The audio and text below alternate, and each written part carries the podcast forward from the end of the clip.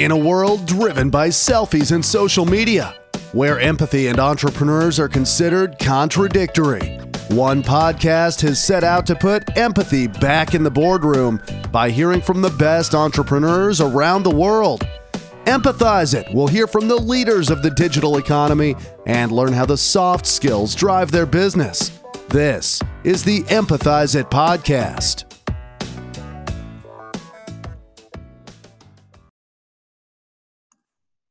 Hey, alrighty. So good afternoon to Katie. How are you?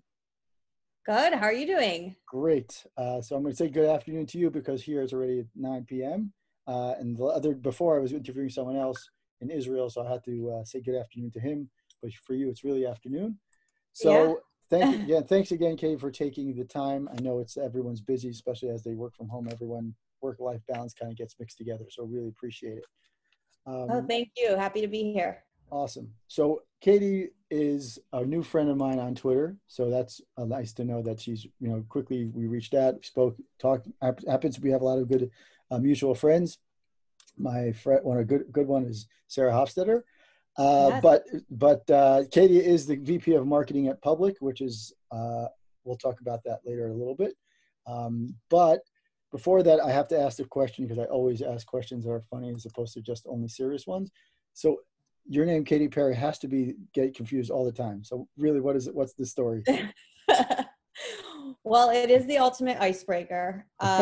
She became very popular when I was in college. And so when I was interviewing for my first jobs, that was really awkward. That was always the kind of intro conversation. But I will say it's nice. It's always, there's something to talk about when I first meet someone. And I actually like the other Katy Perry a lot. I think she's a really brilliant business person. She just dropped an album and had a baby in the same day. Like, she seems pretty awesome to me. So I think it could be worse. A couple years ago, I was in an article in Marie Claire about people with famous names. And one of the other women in it was named Elizabeth Holmes, who was the Theranos CEO. So if I got to choose between that, I'm good with Katy Perry. All right, cool. Do you ever have to give out autographs for people because they think it's? I'm just kidding. No, sometimes if I check in for like a dinner reservation or something, they're immediately disappointed though. Okay, that's good. That's funny. That's good. That's good. I like it. I wish I could say I have the same problem, but I don't. Yeah. Right. So I know that Public is like this cool platform that really changed, disrupted. I don't necessarily use that word, but it really has disrupted the idea and the concept of trading, right? Trading stocks, we're talking about stock market, trading on the stock market. But you had this idea about what you called impact investing, but I guess that's what Public is really using that idea. And you mentioned something about Adrian Grenier, excuse me. I think that's right. Yeah, okay, pardon me, but we both got it wrong, so that way we'll be fine. Yeah. So you said something that I'm a big fan of going through people's Twitter feed and seeing how they do things, or social feed, not only Twitter, and seeing how they, what their approach is on different things. And one of the things that popped out to me when I noticed who you are, you mentioned that you were really excited about his impact investing and his approach. What was so fun about it that you really liked it? And that will get us started kind of on the conversation about Public and all of it. Yeah, so Public is a social investing app. So picture like a mobile brokerage where you can buy and sell stocks and ETFs on one side of it. And then the other piece is a social layer that sort of feels like Venmo meets business Twitter. And so when you invest in a company, you can talk about why, explain kind of your reasoning, share ideas with other people. So it's a great way to learn in a very organic way. And so Adrian Grenier, who, if your listeners don't know, was a very popular TV actor. He was in the HBO show Entourage, where he played a very stereotypical character. That's what most people know him for. But what's cool about that is Adrian is actually like, there's a lot much more depth to him than the character on TV, obviously, as is the case with most actors and actresses. So he is very, very passionate about climate change and sustainability, and he invests in companies and supports entrepreneurs that are kind of aligned with his values in that sense. So you use the term impact investing, and that's kind of a new thing that's happening in the world of investing, where it means that people are putting their investment dollars towards companies and sectors that they think are good for the world in the long term. And so it's sort of like the next level of voting with your wallet. So not all investors are quote unquote impact investors, but the trends do show that a lot of young people, especially coming in, they want to invest in companies that they feel are aligned with their personal values. And of course they want to invest in companies that they think are going to grow over time, because that's the point of investing. But yeah, it's great. Adrian just joined our community on the app. So there's a lot of like familiar faces you'll see in there in addition to your own friends. So if you're on the app, you can check him out and kind of see what he's talking about and see how he feels about some of these companies in the areas he cares about. Awesome. I love that. I like that approach, because, you know, I actually, during my day job, I actually work for a nonprofit, and we always use the word, like, you know, making an impact. And we always say that we should be running our nonprofit like a business.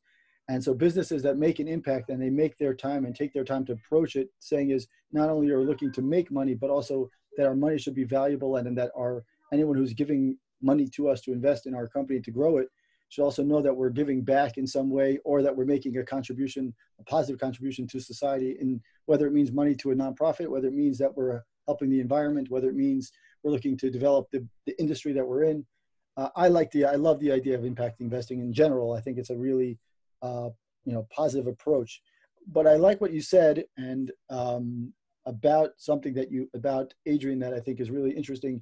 You called him part of your community, but what I did notice is that in general, Public doesn't call their community influencers. You know, there's people that you know, are part of their, the larger, you know, people who you're looking to help obviously expand the reach of Public's company and Public, the whole platform. You don't call them influencers, you actually call them creators. And why would you, so my question is, Adrian is obviously a little bit more on the top tier of that, but why do you, what was the approach, or what was the concept about that in terms of creators versus influencers? Yeah, so, I mean, creators, influencers, it's, for a lot of people, it's sort of like semantics. For us, we do use creators. And I think, for me at least, the key difference is that the word influencer, when I hear that, I think of a personality whose main value is the size of their audience, and using that person as a media channel to reach a large group of people and influence them. The way we think about creators is more so content first. So for example, you're seeing now the emergence of all of these Substack writers. They're business analysts. They're covering unique kind of niche areas of different businesses or tech companies. They're not huge names yet. They're growing their audiences, but their content is incredible and it's unique, and they have really, really valuable perspectives that are well-researched and thoughtful. And so that's sort of how we think about it at Public. Yes, we have, you know, there's famous people in the community like Adrian. There's also just really great creators. And so that's how we really think about it, because the educational value of the social layer in Public is really dependent on having great content. For us, great content means diverse perspectives. So people coming at these topics from different angles, not just talking about, you know, analyzing stocks. There's a lot of people in there that do that. But other people are looking at category trends or consumer behavior, or coming in from a marketing or branding standpoint. And so all of that content is kind of the core to the educational piece.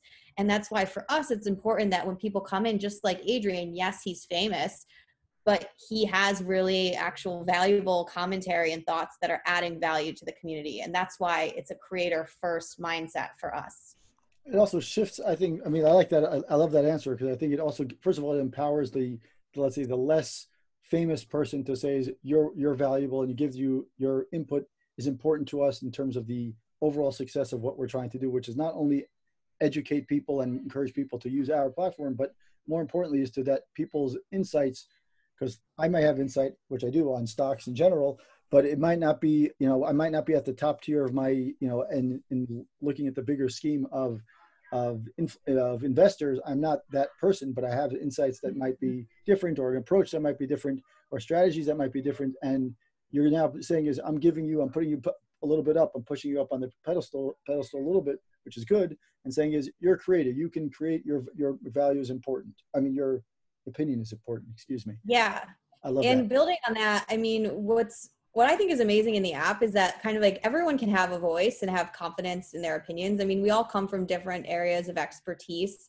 I always give this anecdote of like, there's amazing college students in the app. And at one point I had invested in Chegg, which is a online kind of learning collaboration tool that a lot of students use.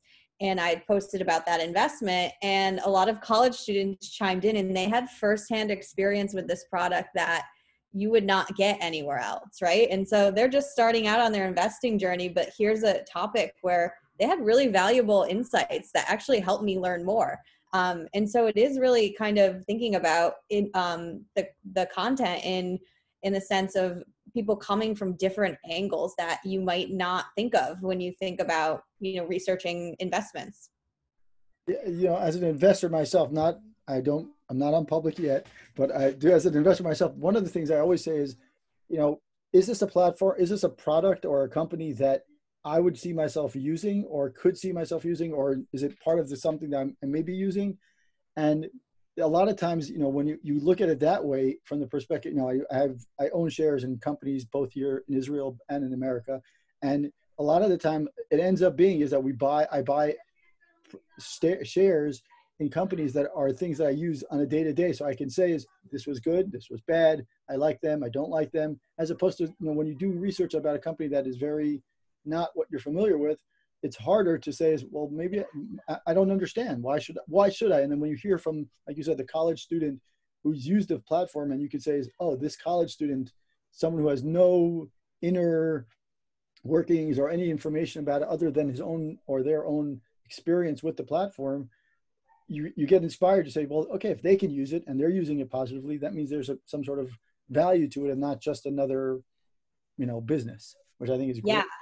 I love that. Exactly. And it's all about learning more, discovering new ideas, less about following other people. You know, I didn't do anything based on what they said about Chegg. Nobody did anything really because I said it. It's just about getting these like inner thoughts when we think about these decisions out into the open, so we can all kind of benefit from each other's thought process. Yeah, I love it. I love that. I love the idea. So, you know, this kind of dovetails really well to the overall approach to what Public really does, which is to kind of change the mindset of and the culture of investing in general, because we all know what investing, you know, I have my own picture of what an investor should look like, and I know you do. But what have you learned about your audience and their strategies that may be different? That a lot of, I mean, there's always competition out there, so you've learned some things about your competition, and I've asked you questions offline about other competitions that might be less relevant.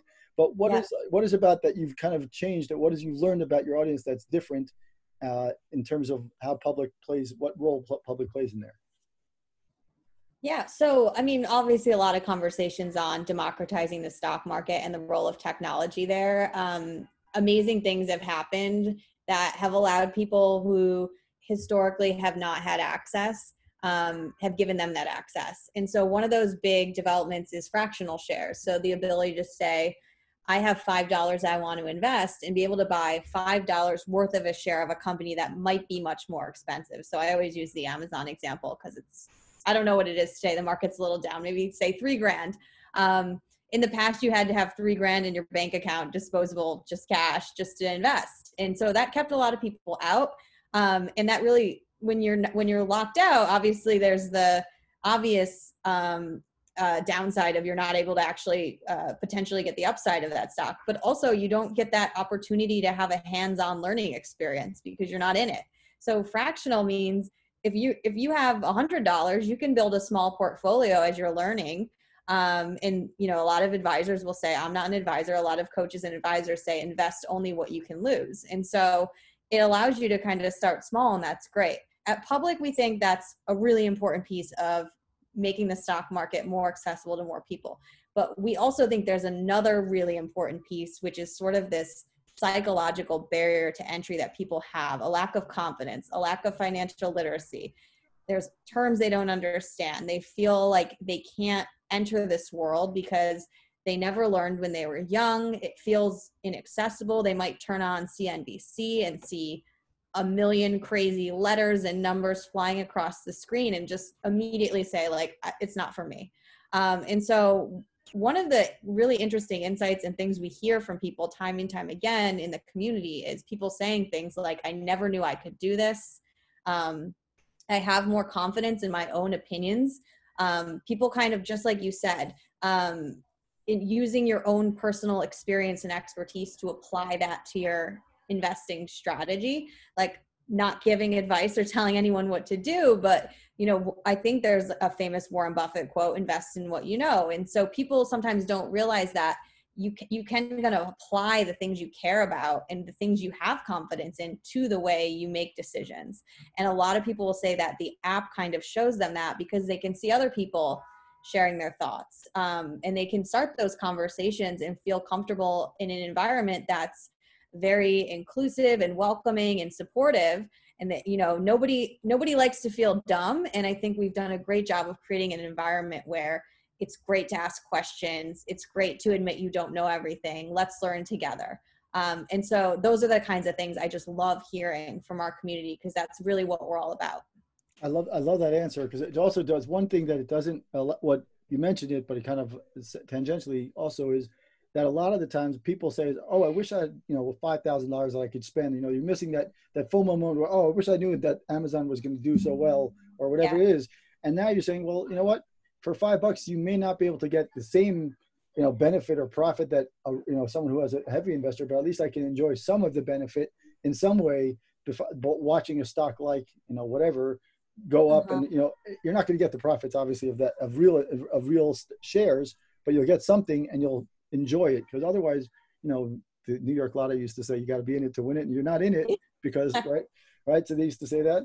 So when you're not in it, because either you don't understand or lack of education, which is a big problem. That's a bigger conversation, right? Because no one educates anyone on the stock market, unfortunately, on a scale at least.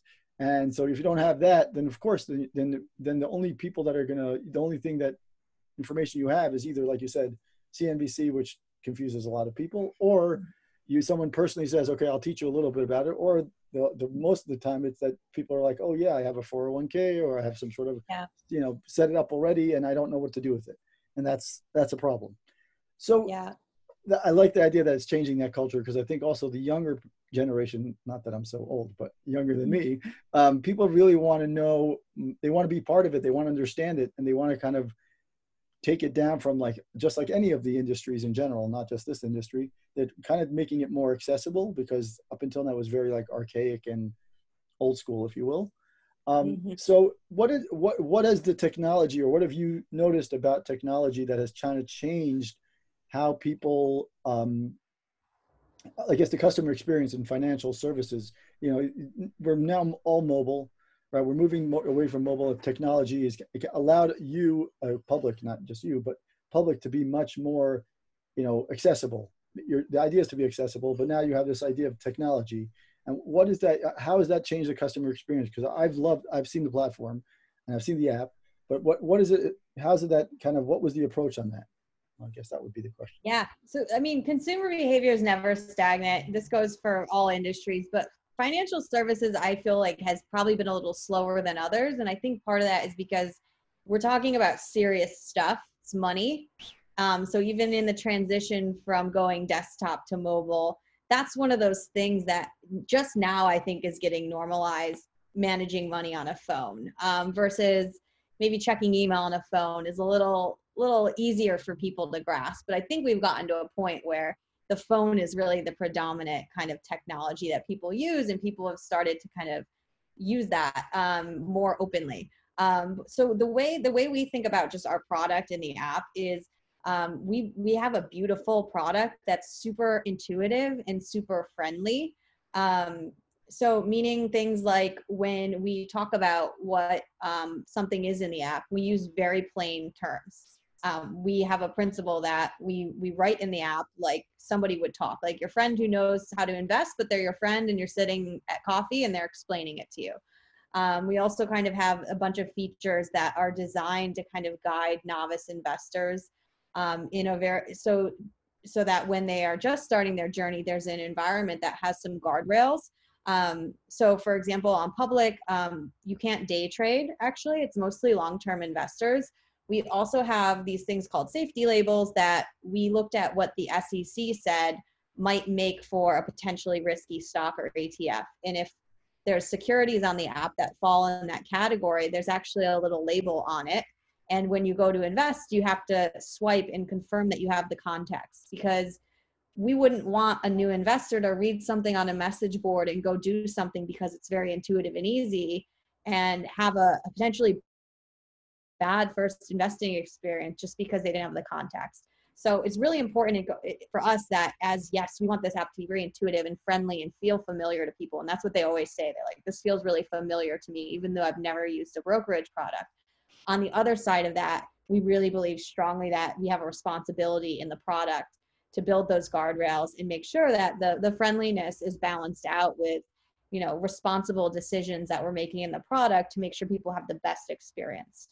So I like that a lot, because, you know, a lot of times, you know, what you're saying about the financial side, you know, my experience with financial platforms has been, like you said, you have these guardrails, but you're changing the actual, you're actually changing the vocabulary of all the financial things that people are familiar, financial lexicon, really, because when I invest in a, let's call it a risky stock, if you will, you know, they have like this waiver and it may, you know, there's a lot of fancy words and things like that, but all of a sudden you're changing it to something that's familiar.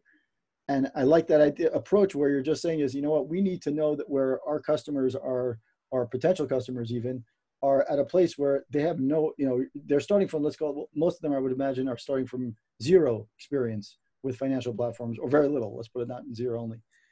Am I right? We are 90% novice investors, so wow, beginner to some degree. So, right, you know, maybe their first experience, or maybe they just, you know, a couple of years under their belt. But yeah, right, there are a lot of new investors.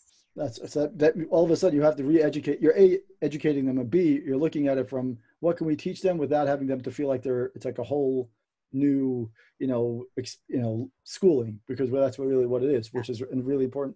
You did mention something about core company principles, which was one of them is that you have to really simplify it and obviously make it mobile friendly and make it you know, use and attractive and things like that. You mentioned one of them that they're at one point in one of your tweets, you said that one of your principles is that everything matters. So first of all, I understand what the words mean, but what does it mean? And what are the other core principles that you're kind of working with at Public that really kind of give the approach that's, I'm assuming, consumer, you know, customer first? Yeah. Well, quick clarification on the point you just made before. I just want to make sure. So Public, since we're a broker dealer, we don't give direct education or advice. So the examples I'm sorry. No, it's fine. I just want to clarify. The examples I gave were more so it's all about context. So here's the term, and then we'll explain what it was and give the context. But that aside, the principles. Honestly, one of the things I love most about when I started at Public is we were much smaller back then, but the leadership team and the founders really believed in setting some principles in place from day one that would help guide the company towards the North Star and towards the mission we were going to. And the importance of these is that as we're making decisions really quickly, understanding at a high level the general ways of working, the behavior of our company and what we stand for, it helps make those decisions much more seamless because we're all kind of operating in a similar mindset. And so I think there's 9 of them. And a bunch of us at the company collaborated on them. It was a group effort, but they really do guide all the teams, all the people at the company across everything. So the everything matters one is the first principle we have. And that just means that everything we do as a company matters, is impactful. Could be big things, could be tiny things, but it all matters. And I think that the purpose of this is to call out that sometimes I think you could forget about how small things can make a big impact. And so we apply that to marketing in the sense that, yes, we're going to do big, beautiful microsites and campaigns and really amazing partnerships. But also our brand is reflected in, you know, the way we treat candidates, the way we onboard employees, the way we how good of a partner we are to the people we work with, and all of the little things, how our company manifests itself in the product itself. So all of that matters. So from a marketing sense, and what I spoke about at that last event was just that thread has to pull through, and everyone at the company across every team is part of that brand building. Love that. Yeah. There's a couple of other ones that I love. Another one is honesty kills BS. We're a very candid, straightforward culture, but we pair that with respect and trust. And so we're all kind of on the same page that when we're giving kind of direct feedback, we're coming from a place of care, we're coming from a place of being helpful, and we're respectful. But I think that kind of cuts through some of the fluff sometimes when you're trying to get things done. If everyone's in the same mindset, having that culture of candor is really helpful. And the other one I really like is what could go right. And so operating with an optimist first mindset, thinking about, not just starting with here are all the challenges, but like, okay, if we could figure this out, what could go right about this? And always anticipating what could go wrong. That's an important part of the step, but kind of that optimist mindset and kind of shooting for the stars in the way we think, because that's really how big changes happen. I love that. I love those three principles. I mean, that's so like, it's so inspiring to look at the company that's saying, this is where we're going with, everything. And like you said, everything matters is a principle that goes across the whole company, from the guy who's working in the, the IT team to the person who's doing marketing or whatever it is. And it really, and every person's job and role and position has some sort of, is important, and that everything as a whole is important, which is great. So you mentioned, I love that. I think it's such a nice, so inspiring to hear when companies have, good vision and good goals, because sometimes they don't necessarily match up. So you recently mentioned a conversation. I saw a conversation with someone who's main person at Twitter, Adam Ilinich, who's the global community manager. And you mentioned some things that you learned from him. And you had a conversation with him, and from what I understand, you're a good friend with him, or friendly with him. What were some of the principles that you learned that you kind of applied to at Public? And by the way, just for the record, I didn't for at one moment, I don't no company, no trading company, I don't think ever offers advice that's actually direct sales advice for a specific stock. So if that was unclear. No, it's not. I want to make sure our compliance officer. No, I got it. I got it. Yeah. So Adam and I met on Twitter, and he is such a great guy. I actually met him IRL a few weeks ago, and we met up, and honestly, that's why sometimes social media is a dark place, but sometimes it's amazing. And this year has been really hard to make new friends and meet people. And I'm always grateful when I can connect with someone like you or Adam and just kind of like have a connection, because it's really hard this year. So I was really grateful to kind of meet Adam, and I do this other show with Social Media Week. And so I had him on to talk about community building. He is the global community manager for Twitter marketing. And so he's really at the epicenter of marketing Twitter in that community. And so I just knew he was going to have a lot of amazing insights, which he did, because in his role, he has kind of purview across all of these amazing campaigns and sub-communities. Three things stuck out from what he told me. One was kind of when building a community, like as the brand, start a conversation and invite people in. Kind of like, social 101, but a lot of people still aren't doing it, where they're just kind of trying to broadcast at people instead of creating an actual conversation where people can feel empowered to speak and participate. The second one he said was take a stand. And so as a brand, don't be afraid to kind of lean into what you believe in and what kind of your values are, and use that in your community, because sometimes your customers' values or the things they care about will align with you. And that's a great way to form connection. That's probably a little bit more of a hairier topic. It could be its own thing. But if you are a brand with kind of that kind of social mission baked in, then that can come across in your community. And the last thing you mentioned, which I love, was give back. And one of the easiest ways brands can do this is by like elevating people in the community. Brands have a lot of influence and power. I told Adam on the show, like I got retweeted by Sweetgreen, which is my favorite salad company. the other day, and like I was just like made my afternoon. So stupid, but it's not stupid. I was pumped. Shout out to Sweetgreen. But yeah, like it's just an easy way to do that, and we actually do that in Public. Our community lead will actually. She's always elevating people, tagging them into conversation. She'll do little Q&A features in the app with them, the spotlight, and people really appreciate that, because sometimes you forget when you're a brand, you have influence and power. And if you can share the spotlight with people, it goes a long way. So that was Adam's super insightful. Definitely go follow him. But yeah, it was a great conversation we had.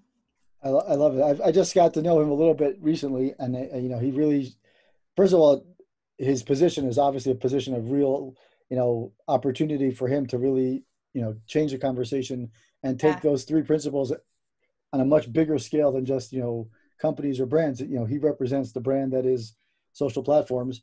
So that's really important. And it really gives a chance to, you know, for him to take that position is really, and also to offer insight is also a way to, for us to learn a lot more, because he's giving the guiding principles that, you know, Twitter itself is based on, which I think is really important. From what I've seen, he's really teaching a lot and he's really sharing a lot, which is great. Yeah. So my last question before I get to actually two more questions, pardon me. So he, you know, Public has really, it's a company that is pretty recent. I mean, it's not, how old is it? We launched out of beta last September. So a little over a year old in our current form. Right. And so it's been a year, let's just say, plus minus. What is the, you know, everyone's talking about everyone's working from home. What is has the pandemic improved or enhanced the way people are using Public or the amount of users on Public? Yeah, well, really interesting. I think just overall this year, what I've personally seen is that obviously it's just devastated some industries, which is just awful. I think hospitality, travel, and then there's a smaller group of industries that just, you know, by nature of what's happening have had tailwinds. So if you think about at-home fitness, we were just talking about Peloton, Zoom, workplace collaboration tools, e-commerce. For those kinds of companies, the pandemic has kind of accelerated trends that were already happening and just kind of moved them faster. And I think retail investing is one of those. So we, in March, April, the market took a dive at the beginning of all this. And at that moment, that's when I started buying. See, there you go. There was a surge of people like you and a lot of new people too, who were kind of waiting on the sidelines. Coming into the market because they understood that potentially if you believe in some of these companies, a lot of the blue chip companies that kind of were down a little bit, if you believe in them in the long term, as an investor, that might have been a buying opportunity for you. And so we saw a lot of people doing that, and we grew a lot during that time frame. I think we grew like 70-80%. Wow. What's also interesting is that we saw engagement in the app skyrocket. So time on the app was 2x. Wow. I think there was a 70% increase in just engagement, comments, people connecting. And what we really were at the crossroads of was new interest in the stock market and business trends overall, and social, because everyone was at home. People are looking for ways to connect. People are looking for ways to better themselves. A lot of people taking courses, trying to use their free time to like improve in various areas. And so we really kind of sat at that nexus, and a lot of people saw Public as a product that kind of was meeting their needs. So we've definitely, you know, not slowed down during all of this. We're growing, you know, I think it's 160% quarter-over-quarter. And I think a lot of it is people, especially new people to the stock market, they'll tell us like they understand, they want to get started. They don't necessarily want to be in an experience alone with their charts and their numbers. It can be really daunting. And they also want kind of a more collaborative experience where they can learn and share ideas in a fun way that's still educational and also, like I said, a responsible environment. So very fortunate to be at Public this year, and you know, aware that a lot of companies, industries, and individuals have had a tough year. So it's hard. Sometimes it's challenging. Your podcast about empathy, the empath in me, like it's hard to. I'm very happy and like so proud to work at Public, but I always, you know, I'm a I'm in the world, I see what's going on. And so I'm just very grateful, I guess. Yeah, we're all, anyone who's employed is always grateful. And we always look back and say, you know what, even though my, you know, day-to-day or my week might've been not the best, you look back and you're like, well, you know, thankfully I have, I'm employed. Thankfully I'm healthy, you know, and if you take those steps back, you're like, you know what, things are not as bad as it could be. So we appreciate that. So speaking of empathy, and that's my, always my last question, as I always like to ask, unless it integrates in some other question, but, and we've kind of danced around the topic, but so you've, you know, you've mentioned the fact that everything matters, and you mentioned that your core principles are really kind of optimistic in terms of the company. The softer skills, which are, and I was going to ask the question because you mentioned it about how the numbers were up during, as the pandemic was, you know, kind of getting deeper into the pandemic. Did, once you notice people's consumer behavior, did you start saying as well, now that we know people have more time on their hand, they're looking to learn more, can we change the way the app or the way the product is in order to make sure that we're getting A, optimizing it, but B, to understand the consumer better so that we were improving our product? So like, are you using empathy in that context as opposed to just saying, you know, how are you integrating it that in, back into the companies really? Yeah, so when that was all happening, when we saw kind of people really taking to the social features, especially not just signing up and investing, but like participating, our product team actually fast-tracked a new feature, which was like a DM chat function. And so they, I mean, our product team, by the way, is like amazing. They design beautiful products. They ship things so fast. I can literally not keep up. No, they're from Denmark. People in Denmark have like this thing about design. I just, every time I go to Denmark. Yeah. I mean, just, it's just, yeah. And we have a great product team in New York too. And both places, they're amazing. What they do is just incredible. I'm always impressed. But yeah, they fast tracked that feature and got it out. I think it was April, May. And the chat groups have really taken on a life of their own. It's, you know, you could DM one person and just kind of go back and forth. My cousin and I always talked about investing together on text, but we were always screenshotting our charts, which is annoying. And so what we built in the app was when you DM someone and you tag a stock, you can actually populate a dynamic chart, select the time frame, it'll go right into the chat. I love that. That's awesome. And with the chat groups, they are amazing because you can kind of build these sub communities. So I'm in a chat group that's called Women in Money. There's a lot of female investors in the app in there.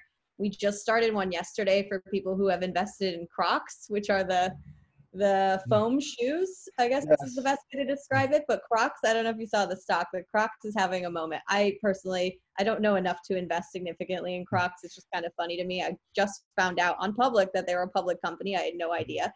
But we started this chat group called Croc Nation, and it's literally like a highlight of my day to go in there because the conversations are fun, but they're also, we're talking about like the role of influencers and how that materially could impact a brand and what other brands are doing this. So I'm in a bunch of those different groups, and it's just another way to connect. And honestly, there's people in Public where I'm like, I want to meet these people in real life. Like I love them. They're amazing.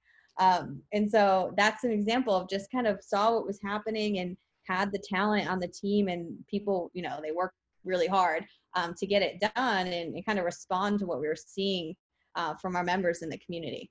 Love it.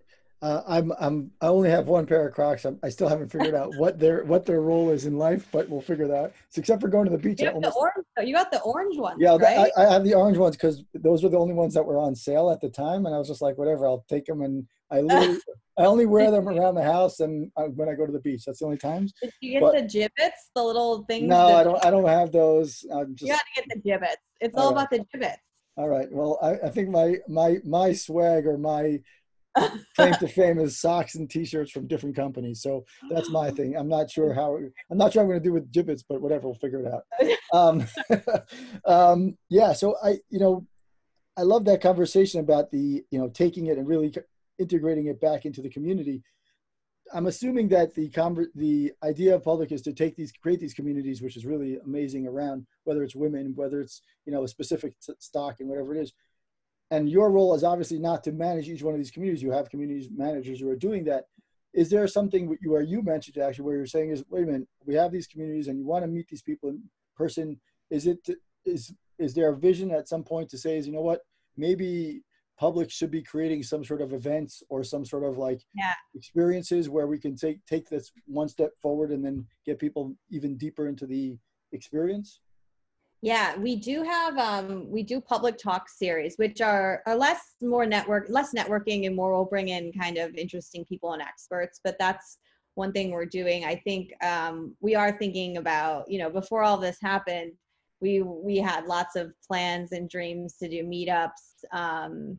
We were talking about, do we do like a public tab and open a bar one night, and one night a month our members can come and we bring the conversations we're having in the app into a real life environment. Obviously we can't do that now, but yes, when things are back to normal, we'll be doing that. And I know, you know, our community team's always thinking of new ways to connect people. Cause I will say, like, there's so many, I've become friends with so many people I've met in the app, and I've never met them. I would love to meet them. Just a lot of really great, smart, nice people. So I think that's going to be a big part of it. And it is a interesting challenge for brands that have like online communities. How do you extend that in real life? It's a challenge for everyone to know how to create the, you know, we have in the nonprofit sector, you have these dinners or fundraisers, and all of a sudden you have to turn them into virtual events, probably within, you know, you have a 2-week or 3-week timeline, and you all of a sudden you're like, well, what are we supposed to do? How do we make that engagement? How do we make that interaction meaningful? How do we make sure that the impact, the investment itself, going back to our first conversation, is that, you know, how do you make that at least the same, if not more than a regular traditional nonprofit experience or whatever it is, which is always a challenge. So my last question for you, by the way, there's our virtual events that you could do, but it's probably not as, it's not the same when you're talking about these kind of things, but it's always something to learn about. You know, I'll give my own, I'm not an investor in Adobe, but if you want to learn how to do a virtual event well, look at how they did. You have to watch them. They were just like, I was blown out of the water, like just completely blown out of the water of how they did it. Just complete in 2 weeks, they did it in a month. But just like unbelievable, like what they did, different tracks, the whole thing. But that's just a side point.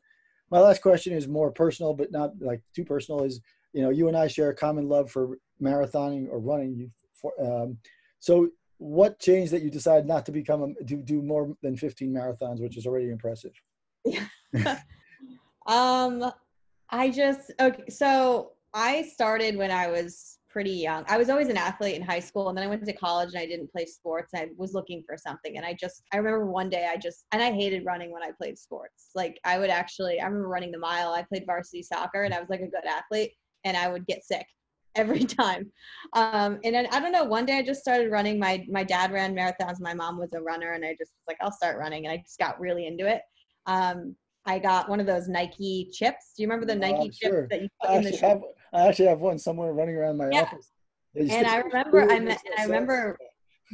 I just got into it, and it was kind of the metrics for me. And I was very driven by the metrics and performance at the beginning. And I started running marathons. And then towards the end, I started running with friends, which you and I were talking about earlier. And just the experience changed for me. It became so much better. I wasn't kind of trying to beat my time or anything. I was traveling with my friends and having these amazing experiences. And so at the end of it, that's kind of how it was. And then I think this was 2 years ago, I had run 4 of the 5 world majors. There's 5 marathon majors, the major kind of races. And I had one more in Tokyo. And I went with my group of friends I'd been running with, had like the most amazing trip there. It was so cold. It was miserable. It was so hard. And I feel like just that, I was like, you know what? I've run so many miles. I've done so many marathons. I'm just going to end it with this last one with these amazing people. And I just decided. I still run here and there, but like, I don't know if I would do. I think I'm done. I have nothing more to prove. How many years was that cycle? 13. That makes sense. They say that 10 years is the normal marathon cycle. After normal runners, not like crazy runners, but 10 years is like the normal, approximately 10 years is like the normal cycle where you get burnt out afterwards.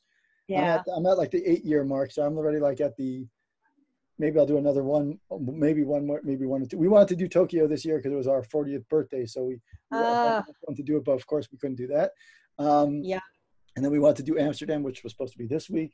because my friend was born in Amsterdam, so he's like, I want to do it. So we're just like, we're all training just for fun. But anyway, awesome. So that's cool. So first of all, thank you, Katie, for all your time. And I really appreciate it. I really love this insight about all these different components about impact investing in general, because I'm a big fan of it. And I also love the idea of the community and really taking back and listening to what they're doing and improving the product in general. And I also think that, you know, what you said, which is a core principle, but also I think is something that we could probably all learn about, is that everything matters, and really does like that really, you know, something that we should be thinking about a little bit more in terms of just as a product, but also as a company, as people, but also, so yeah, that was really valuable. So thank you so much. And, you know, thank you for teaching me about how to use empathy in a larger scale in a company, not only as just, you know, just only, you know, what I always say is empathy could be, some people view it as like a soft skill and whatever, and then some people view it as something that's like a guiding principle. It seems like you guys are doing it that way, which is great. Yeah. I think empathy is a competitive advantage for companies and people. I really believe that. So thank you for having giving a platform for that and for all you're doing on that front, because I think it's really important. Awesome. Thank you so much. Okay. Thanks. Take care. Be sure to sign up for the podcast on iTunes and Stitcher. And remember, the next time you're doing business in the digital economy, make sure to empathize it.